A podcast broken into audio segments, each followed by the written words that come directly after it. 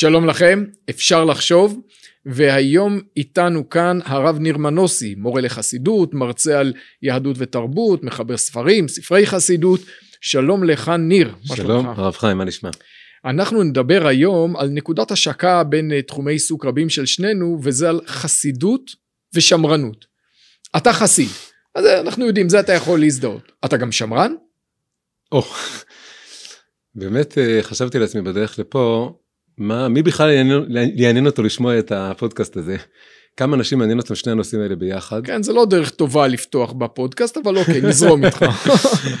אמ, כשאני חושב על חסידות ושמרנות, התשובה לשאלה אם אני שמרן זה כן ולא.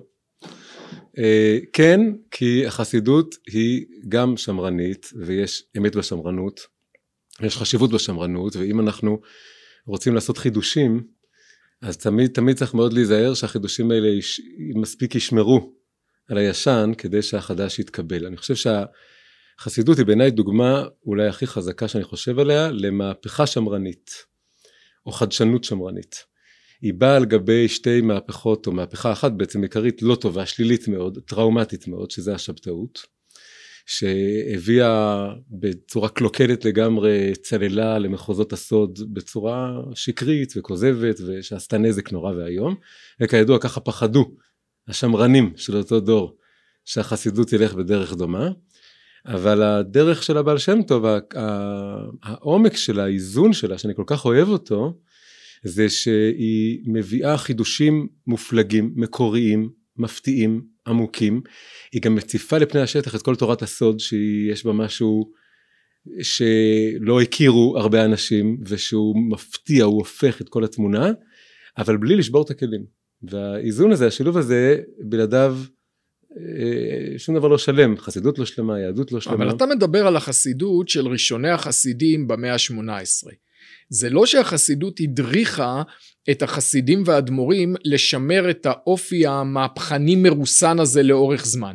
אם בדור הראשון באמת הייתה איזושהי מהפכה חד פעמית שאתה מדגיש שגם היא הייתה מרוסנת ובמידה מסוימת שמרנית, מהדור השני, השלישי, הרביעי בחסידות אנחנו מוצאים שהיסוד השמרני נהיה יותר ויותר חזק. חזק. כלומר חסיד של היום הוא לא באיזה מקום מאוזן בין אנרכיה לשמרנות. הוא בקצה הכי שמרני, אגב יותר מדי שמרני לטעמי בהרבה מאוד, בהרבה מאוד דברים. כלומר, זה לא שאתה רואה את עצמך כמי שנמצא שוב במקום של הבעל שם טוב, או שאתה אומר, לא, הוא כבר סלל בשבילי את הדרך, עכשיו אני שמרן נטו רק על הדרך שלו. לא, אז אני בדיוק מבין את המורשת האמיתית, או את הצוואה אפשר לקרוא לזה, או הקריאה, קריאת כיוון, היא כן לשמור על האיזון הזה. זה נכון שתמיד תמיד תמיד יש סכנה כשעושים שילובים כאלה, שהדור הבא כבר אה, זה יתאבן וזה יתקשה, והיסוד התוסס והמתחדש ושקשוב למה עכשיו חדש ומה עכשיו קורה, הוא ילך לאיבוד, אבל ברור שצריך לשמור עליו. ולי זה מאוד חשוב. מה, בדיוק מה נזכרתי, אתה מדבר? אבל אתה... רגע, חשבתי על סיפור, סיפור חסידי שבדיוק חשבתי עליו, שהוא בדיוק מתאים לשאלה שלך, גם הוא עונה על השאלה, שהוא קשור לבדיוק חסידות ושמרנות, שחשבתי על שתי המילים האלה, הסתובבתי איתם בימים האחרונים, אז נזכרתי בסיפור הזה, שאומרים על ה... שכשנפטר השפת אמת, הרבי השני מגור, אז uh, החליף אותו הבן שלו, האמרי אמת, כן, הדור השלישי. והוא שינה את הכל, הוא שינה את כל המנהגים ואת כל הדברים, הוא לא עשה שום דבר כמו אבא שלו, אתה מכיר את זה? ואז שאלו אותו למה אתה לא שומר על המנהגים של אבא שלך, למה אתה הופך, למה אתה לא שמרן, למה אתה הופך את הכל? אז הוא אמר, אה, למה בדיוק הפוך, אני עושה בדיוק כמו אבא שלי, אבא שלי עשה בדיוק מה שהוא רצה בלי להעתיק אף אחד, גם אני עושה מה שאני רוצה בלי להעתיק אף אחד. כן, אבל קודם כל השינויים האלה היו ברזולוציה רק מאוד גבוהה. כלומר, בדברים, אה, בדברים קטנים בסך הכל. וחוץ מזה, כשתסתכל היום על חסידות גור, או על כל חסידות אחרת, לא-, לא תראה אצלם איזה מין תסיסה. הרי נכון. לחסיד, אה, אומרים היום, אפילו באיזה זווית יהיה הקנייט של הכובע, זה, זה כן, כן. מקובעות. זה, זה החיצוניות של החסידות, זה החיצוניות, וכדי לשמור על הפנימיות, אני חושב שבאמת הכי רואים את זה היום, איפה שיש הכי הרבה בעלי תשובה, שזה חב"ד וברסלב. חב"ד וברסלב הצליחו לשמור, חב"ד עם אדמו"רים, עד לפני כמה זמן, ברסלב בלי אדמו"רים, אה, על איזשהו אה, תסיסה פנימית ומשהו שהנקודה שם של בחסיד, בברסלב ובחסידות עד ולא כולל הרבי האחרון זה היה מאוד דגש על עבודה פנימית מאוד אה, נוקבת והיא שומרת על, המקום הזה מקום חי ואצל הרבי האחרון זה היה פשוט לצאת לפרוץ אל העולם ולפרוץ אל מקום שאתה נהיה שליח ואתה נהיה ואתה פוגש את כל מה שקיים בעולם אתה חייב לדבר בשפות ויש המון התחדשות והוא בעצמו גם היה חדשן בתורה בכיוונים יש משהו הפירושים לא מתו ופירושים זה לא רק פירושים פירושים חדשים זה תורה חדשה זה אור חדש זה משהו שהוא הוא הופך את ה... וזה צד מאוד לא שמרני, במובן הזה... אבל אנחנו מדברים עכשיו על שמרנות במובן העממי שלה, לא במובן הפילוסופי. גם ו... אתה דיברת על חסידות במובן העממי שלה, כן. יפה אמרת. בוא נדבר באמת על השמרנות כהשקפת עולם. אוקיי. והשמרנות כהשקפת עולם היא לא מקובעת, היא אומרת הידע חברתי נצבר במוסדות חברתיים, בהרגלים, במוסדות, במסורות, ומעבר למידת החוכמה של כל בן אדם פרטי, בוא נכבד את מורשת העבר הזאת, כי ספונה בה חוכמה חברתית שאי אפשר להצפין או לפענח בשום, בשום דרך אחרת. איך כחסיד אתה ניגש מעמדתך החסידית לעמדה הזאת? אז כל הזמן אני מרגיש רגש כפול מול הדבר הזה. מצד אחד אני יש, יש דבר בחשמרנות שאני מאוד אוהב אותו ואותו דבר עצמו גם כל הזמן עושה לי קיבוץ. וזה השפיות שלה כן? הרציונליות שלה. השמרנות היא מאוד וזה האווירה זה יש נימה גם זה לא רק תוכן יש, יש זה אנשים זה חליפות כן? זה גם אני עם חליפה כן? אבל פעם שאלו את הרב שטיין אז למה הולך עם חליפה? הוא אומר אני מצידי הייתי הולך עם כפכפים ושורץ אבל מה לעשות צריך להתלבש צורה שאיכשהו מייצג את מה שאני מחובר אליו את הזרם את הזה. אבל זה מה שהיה בשמרן לא, נכון, אני חושב שהרבה שמרנים באמת לובשים חליפה. השמרן אומר, תראה, זה מה שעושים, וזה בחברה שלנו, יש בזה איזשהו היגיון פנימי. אני מבין, אבל אני אומר עוד פעם, אבל השפיות הזאת והרציונליות הזאת היא שומרת על השפיות, היא עוזרת לעמוד מול דברים אה, פזיזים, מכל מיני תנועות שיש בעולם, דעות שמסתובבות, שהן אה, נראה שהן פורעות, פורמות, מזלזלות בהמון המון דברים, ובסופו של דבר נשארות נורא שטחיות. ובשם אה, סיסמאות מאוד יפות הורסות. ובאים השמרנים ונותנים מענה מה גם שהתנועות האלה הרבה תוקפות את היהדות ואת הנצרות משום את האסלאם לא זה אסור אבל את הנצרות.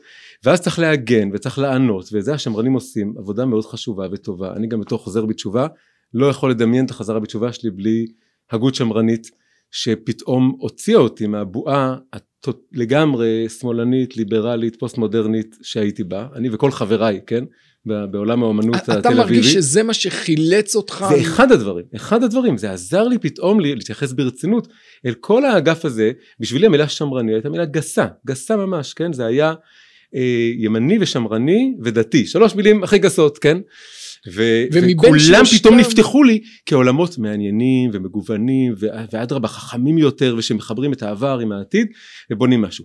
אחרי כל הדבר הזה אותה, אה, אותו, אותו תוכן עצמו, אותה אווירה עצמה של שכלתנות והיגיון ומחשבה רצינית וכבוד אל המסורות, אני גם מכניס, אני חושב במילה שמרנות, היא מכניסה אותי לקופסת שימורים, אני מרגיש משהו שקצת מחניק אותי וסוגר אותי ולא מהדהד אמ, כל מיני, את הצד האי רציונלי של החיים, אתה מבין? גם את הצד רגשי שרוט נקרא לזה, מקומות יש משהו בדיבור השמרני שהוא בטוח והוא בוטח והוא מנומק והוא הגיוני והוא צוחק על משהו לא הגיוני.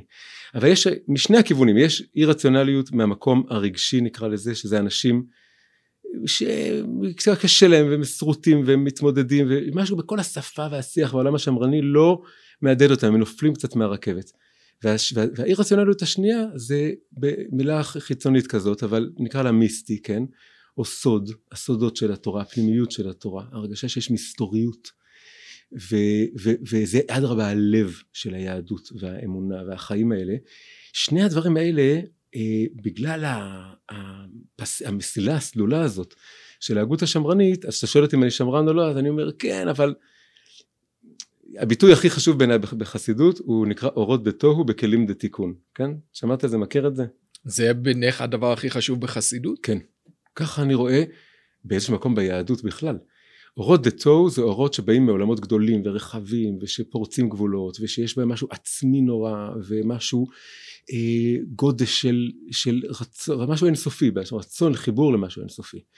ו, ו, ואם הכלים הם לא טובים לזה או לא, לא מתאימים לזה אז יש שבירת הכלים זה נקרא אבל ו, ועולם התיקון זה בדיוק הפוך, זה כלי, השמרנות זה עולם התיקון, יש לה כלים של תיקון, אבל האורות הם גם כן נורא מדודים. ואני רואה את המשפט הזה, את האמירה הזאת של לראות אותו בכלים לתיקון, זה בשבילי החסידות, ככה אני מבין את זה. ובאיזשהו מקום גם לא רק החסידות, החסידות היא באה להזכיר ליהדות את החלומות הגדולים שלה, כן? חלומות גדולים של, שנרגיש שהספר, שהסוגיות וההלכות, השם מדבר איתנו כאן, יש איזה מין קשר אני אתה כאן, אה, גילוי פנים, כמו, ש, כמו ששרו פעם, את פניך השם מבקש. אני... וגם את הלב השבור, שני המקומות האלה. אז אתה מדבר בעצם על שני סוגי אי רציונליות שמאתגרים בעיניך את השמרנות. אז אני אבדיל ביניהם.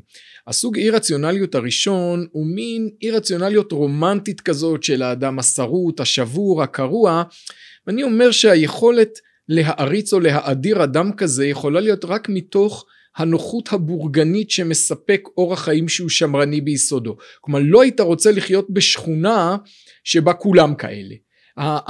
היכולת להיות על הקצה, להיות מין ניטשה כזה, היא רק אם אתה מוקף בסביבה של אנשים שהם לא ניטשיאנים שישמרו עליך. שיבדקו למשל, יעצרו אותך ברמזור ויבדקו אם ינשוף אם אתה שיכור או לא כשאתה נוסע באוטו. כי נחמד מאוד שבן אדם שותה ולא עושה חשבון, אבל אם אחר כך הילד שלך עובר במעבר חצייה, אתה מאוד לא רוצה שכל השכונה יהיו נהגים כאלה. כלומר, הרומנטיקן הניטשיאני הפרוע חי כאן בהכרח כטפיל על חברה, על חברה שמרנית, זה מהצד הזה.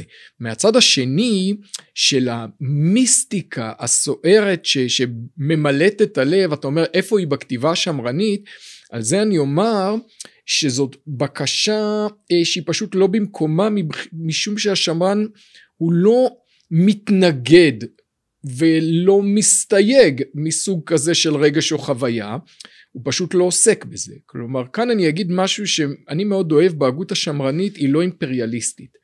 להיות פרוגרסיבי, ההגות הפרוגרסיבית היא אימפריאליסטית במובן זה שהיא דורשת את כל כולך, זו דת.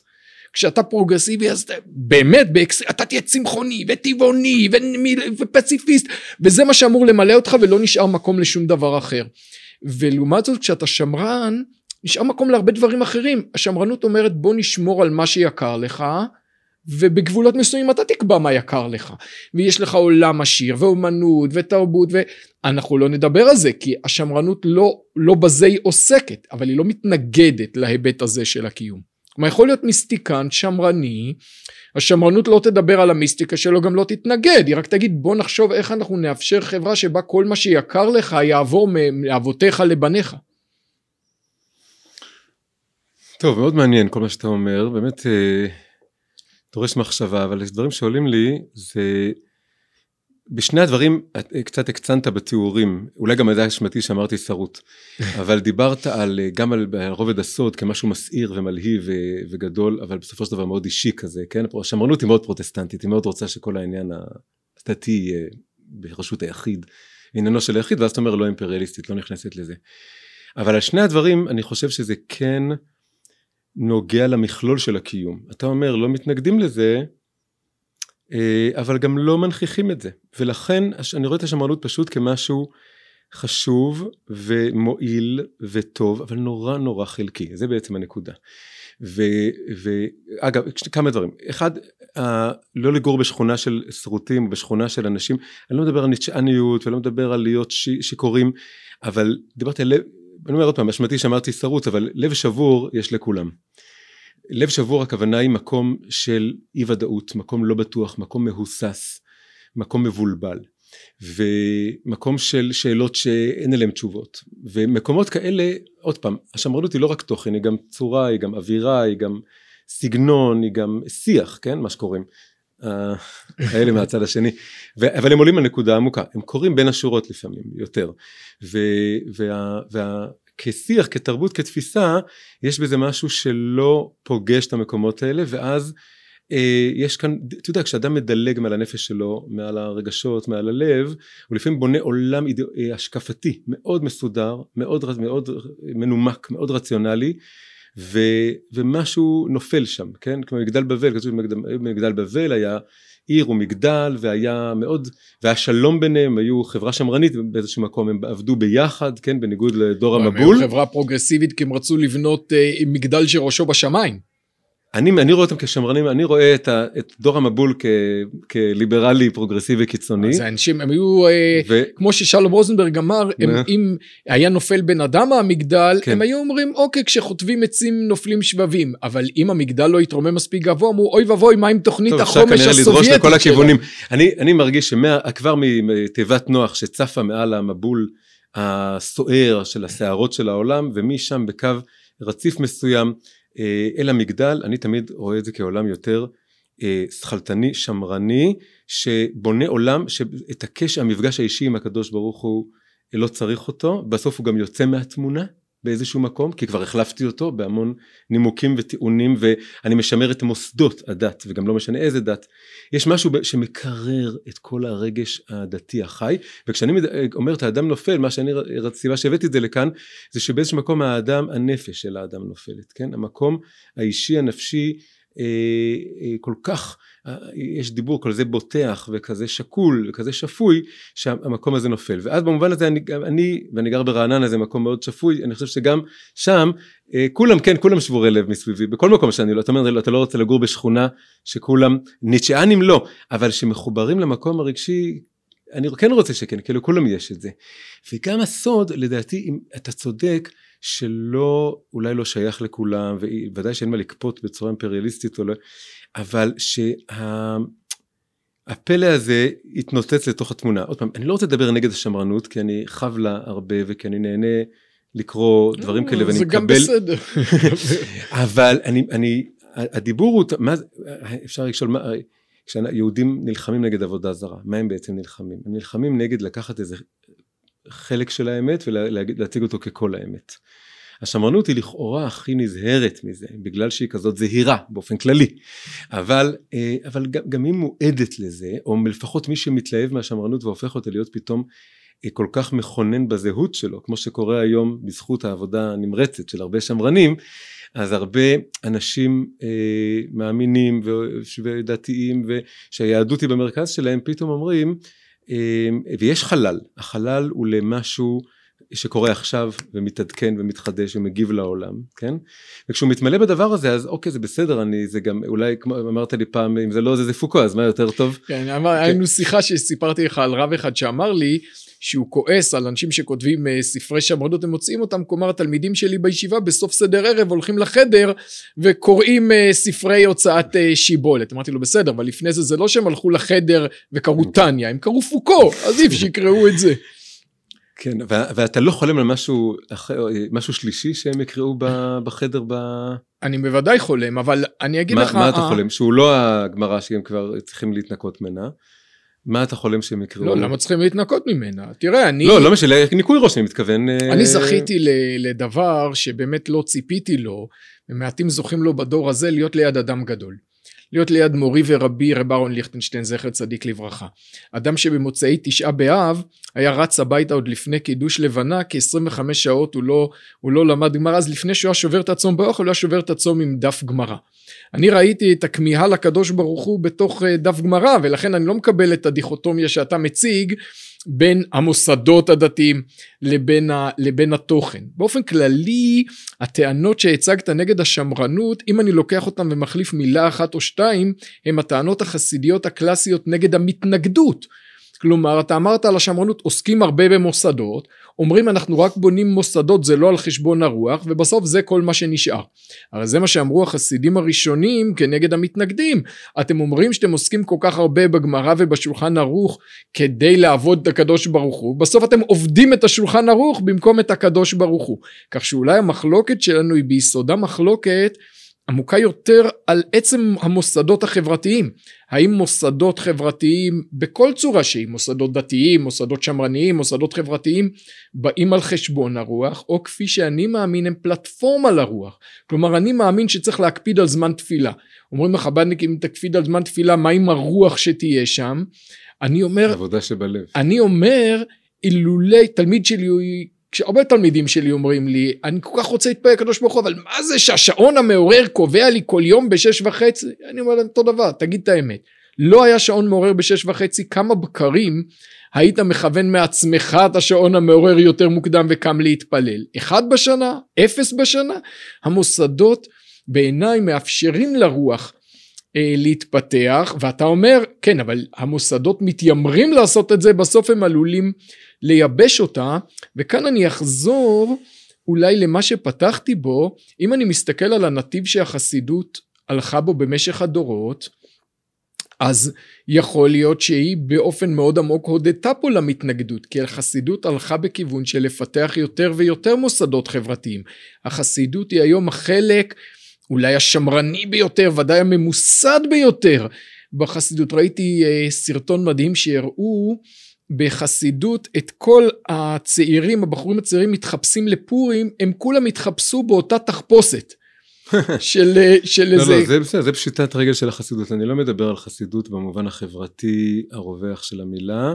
אני לא, אני לא מכיר גם, אני לא שם בכלל. אתה לא מכיר אני, עד כדי כך? אני מכיר קצת, אבל אני לא, כשאני אומר את המילה חסידות, יש לנו פה, זה בס בטרמינולוגיה, אנחנו צריכים ל, ליישר, אני חושב על תורת החסידות, על רוח החסידות, אני חושב על, אה, על, על, על, על תורה אה, שחיה ומתחדשת ומפתיעה וקופצת ושוב מהדף, אנחנו ועל זה מהדהדים. אז שוב אנחנו אולי מהדהדים ויכוח אחר, כי בוויכוח שאתה לא מזדהה איתו. וזה לא סותר את כל מה שאתה אומר, זה לא סותר.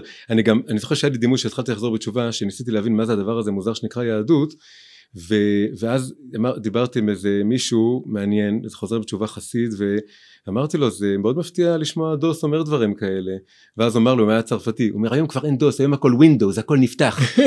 והמשפט הזה שנורא הצחיק אותי והפתיע אותי, שבר לי איזה סטיגמה, הלכתי איתו שיש משהו אה, שהוא Windows, כן, אנחנו בדור שלנו זוכרים את ה DOS, שהיה את ה DOS לפני ה Windows, היה טקסט, מערכת היה... הפעלה ישנה. כן, המערכת הפעלה הבסיסית, והיא עדיין נמצאת שם, מתחת ל Windows, בכל המחשבים שהם, שהם uh, PC, ואז, uh, לא, PC זה היום נהיה משהו אחר, אבל, uh, והדימוי הזה, שיש בבסיס דוס מאוד מרובע, מאוד יבש, מאוד לא רב כיווני כזה, אלא מאוד לינארי, כן? ועל גביו יושב הווינדוס, מאוד הולך איתי היום, שכל חסיד צריך להיות קצת מסנגד. ואני באמת חושב את זה, באמת מאמין בזה, שצריך להיות, חייב להיות האיזון הזה, אם אין את האיזון הזה, גם בחב"ד תמיד נורא נזהרו, היה מלחמות עם המסנגדים, אבל תמיד נורא נזהרו בכבודו של הגר"א, ומאוד כיבדו אותו, רואים את זה בספרים. כן. ויש סיפור שהרב צדיק מלא אותו ממש בכה, שמישהו חשב שישמח אותו לראות ספר, שהוא ביקש הסכמה, הוא הראה לו ספר שהוא יראה, פה הראינו שהגר"א טועה, פה הראינו שהגר"א טועה, וזה ממש הביא את הרבי לדמעות, שהוא אמר, למה הוא חושב שזה ישמח אותי? שהגר"א, שהאיש קדוש. אז גם ב, לגבי עבודת השם אני חושב שזה מאוד חשוב, אבל בשבילי זה הכל שאלה של איפה מרכז הכובד. איפה, איפה הנקודה המרכזית, איפה הלב של, ה, של הסיפור אני אחזור הזה. לך. הדיבור המלא חיות, על כמה חייבים את הסדר והשפיות והשעון המעורר, כן? והתפילה בזמן, אה, בוא נגיד, אני, אתה אני אשאל אותך שאלה אחרת, שאלה מעניינת. ואתה רוצה ללכת, אבל אני אשאל אותך שאלה שאני אני רוצה, בעצם כבר סקרן לשאול אותך כמה זמן.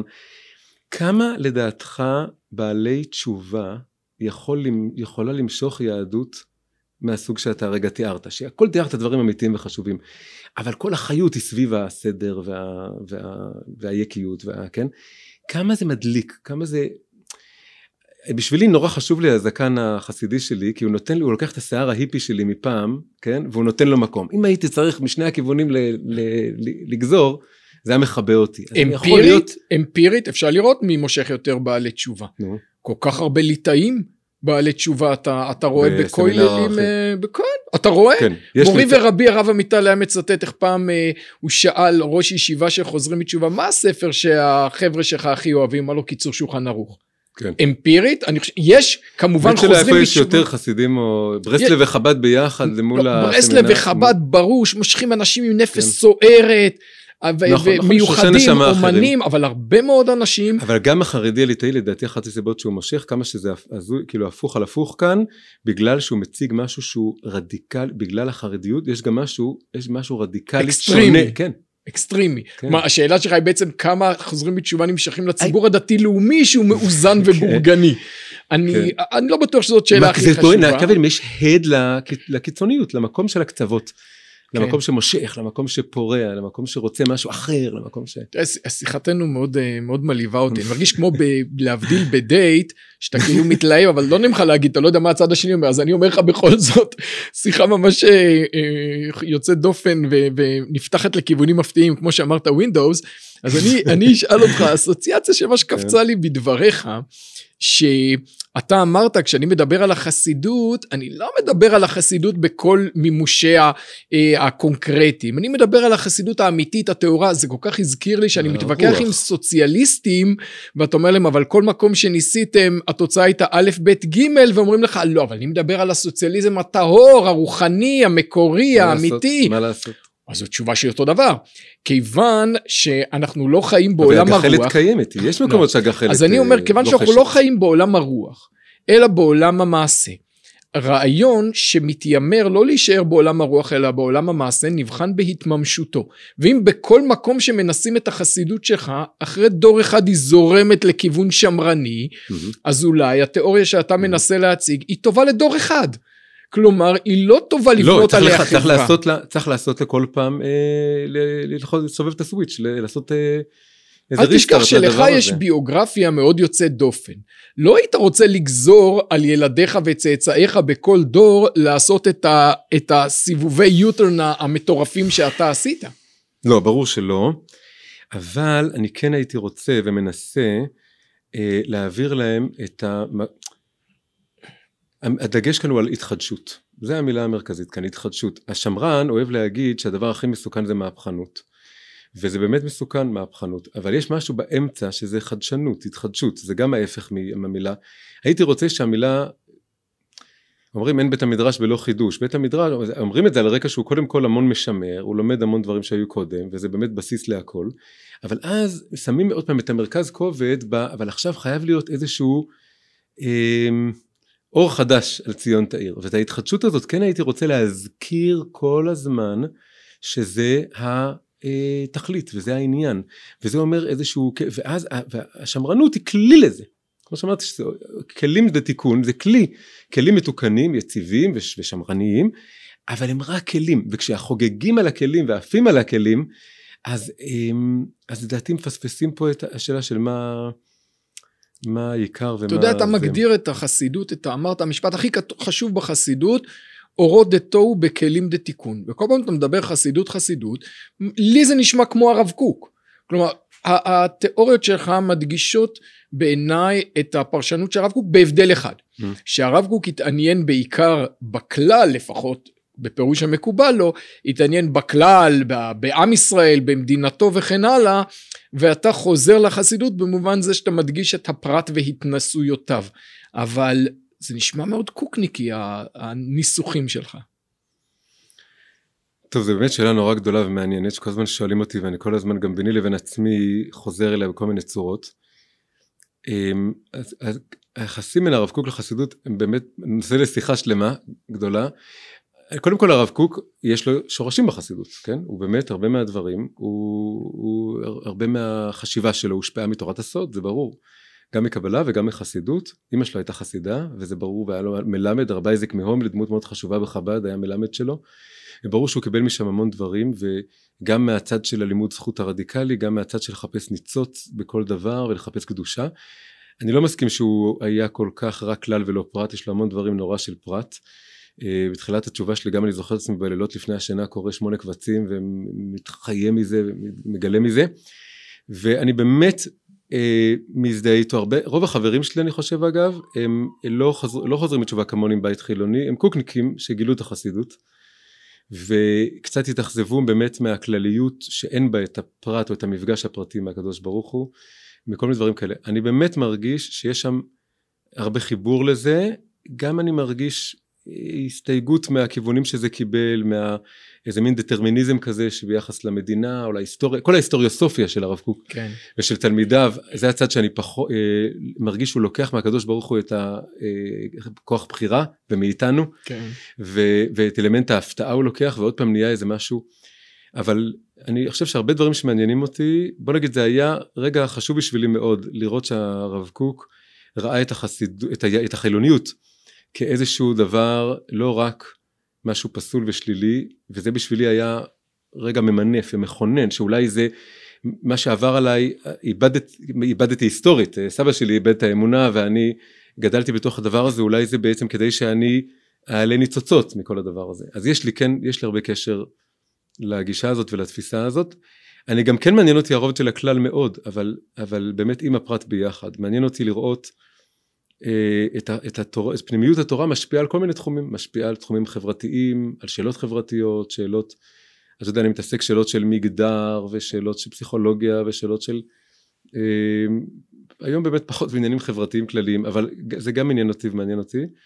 ואני כן חושב שזה, הרעיונות החסידיים, התורה החסידית יכולה להגיע, להגיע לשם, אז, אז זה באמת, זה נושא, בקיצור, זה נושא גדול, זה חלק... אני, uh, אתה יודע, אני חושב שבאמת... לתפור את העולמות של הרב קוק והחסידות זה אחד, בוא נגיד, האתגרים, התיקונים הכי גדולים, הרבה אנשים נמשכים לשניהם, הרבה כן. לחלק מאחד מהם, יש פה איזה ברור גדול. כן, גם אני, אה, אני מזהה את זה מבחוץ, בתור בן אדם שלא נמשך לא לזה ולא לזה במיוחד. אני רואה שזה, שזה דבר שנעשה או שלפחות הרבה אנשים היו רוצים לעשות אותו. כן. אני באופן כללי מרגיש שבדברים שלך יש איזו הנחה רומנטית שאני לא יודע אם אני מזהה אותה ברבדים הקדומים של היהדות, בתנ"ך או, ב, או בגמרא, שחוויה היא ביסודה דבר אנרכיסטי ולכן נמצאת במתח עם מוסדות.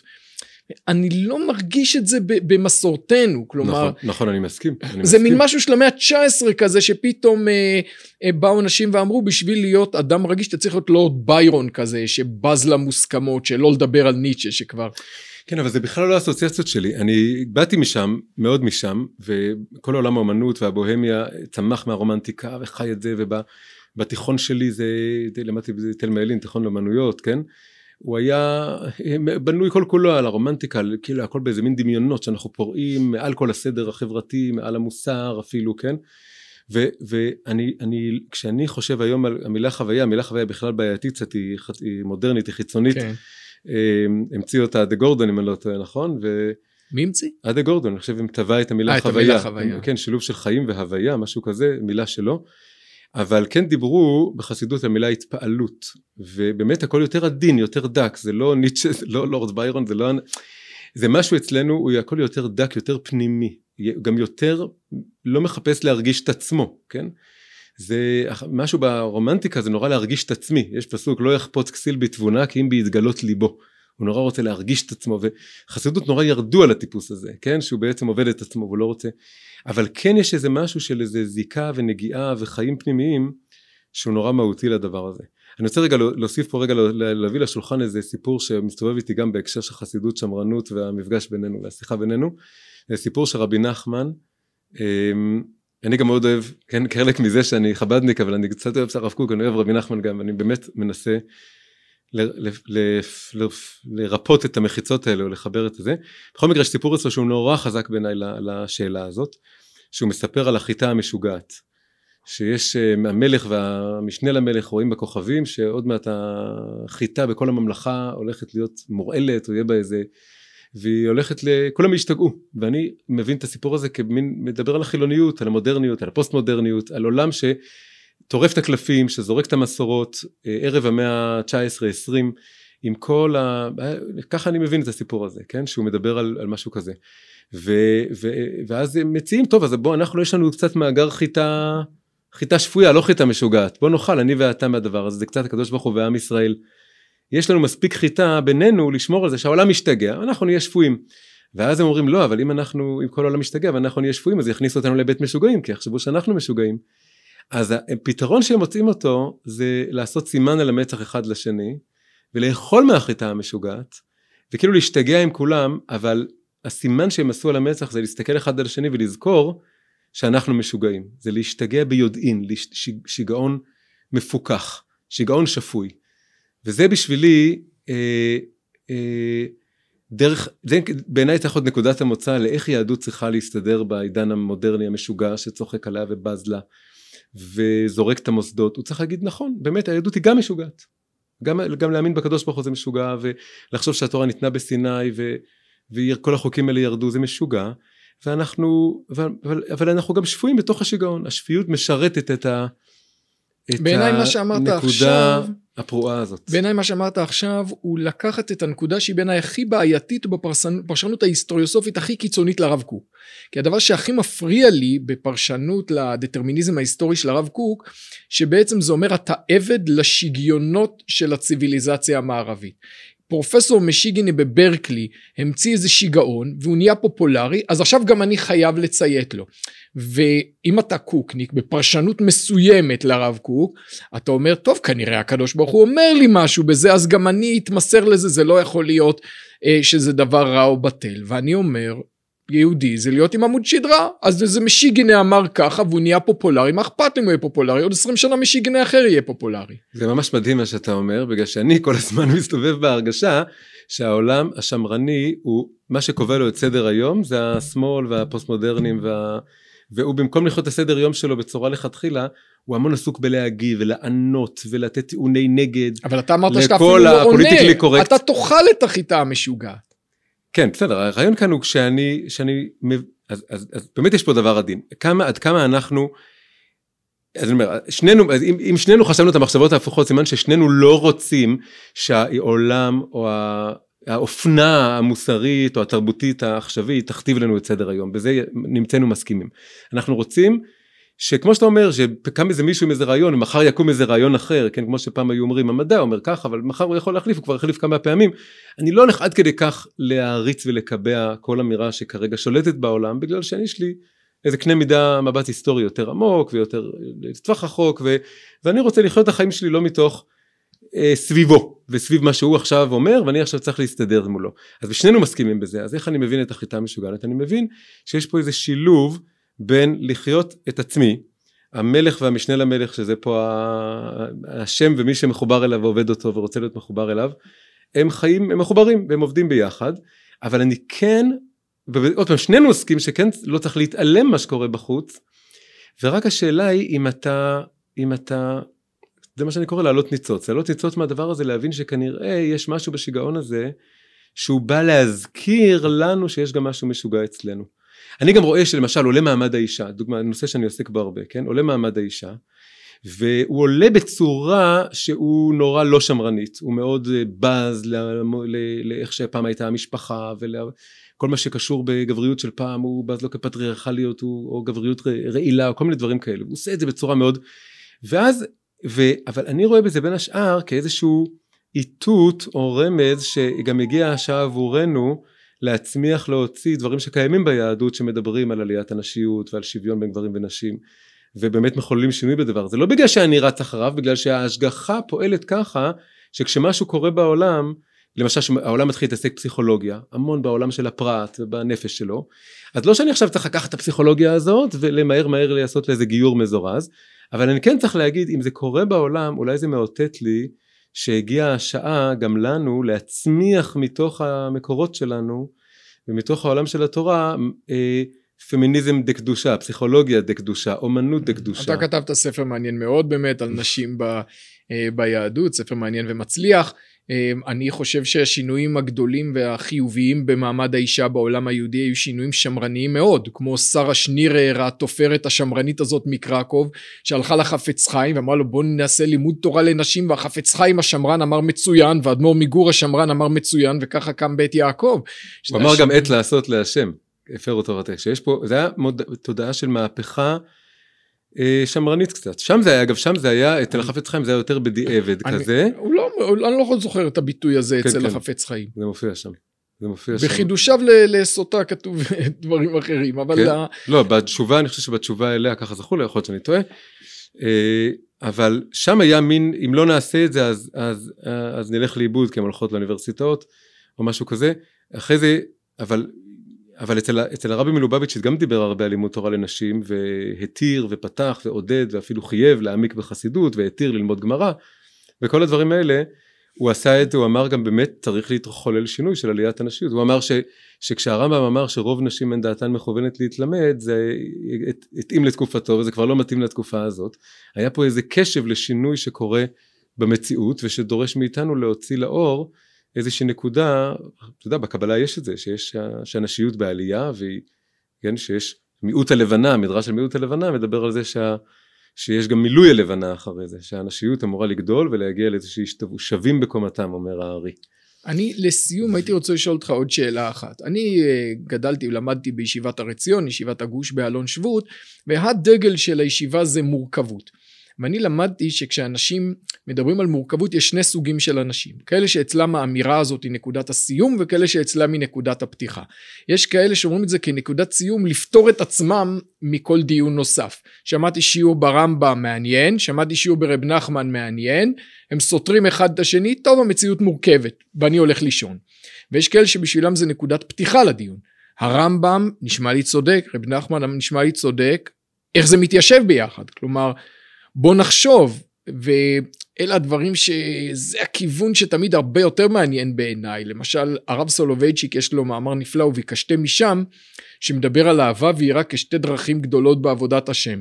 וחצי מאמר הוא מוכיח ששתיהם נחוצות ושתיהם אמיתיות אבל הוא לא עוצר בנקודה הזאת. בחצי השני הוא עושה מאמץ אינטלקטואלי ורוחני עילאי כדי להראות איך אפשר לשלב אותם ובאיזה מובן.